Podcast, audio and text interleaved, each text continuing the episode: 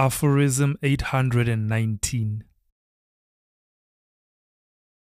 Words are always forced out of our mouth, never by something outside our mind.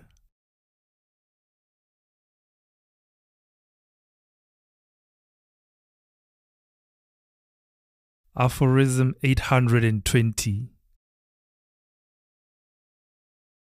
When having anal intercourse with a woman, a man is having sex not with a woman, but with a human.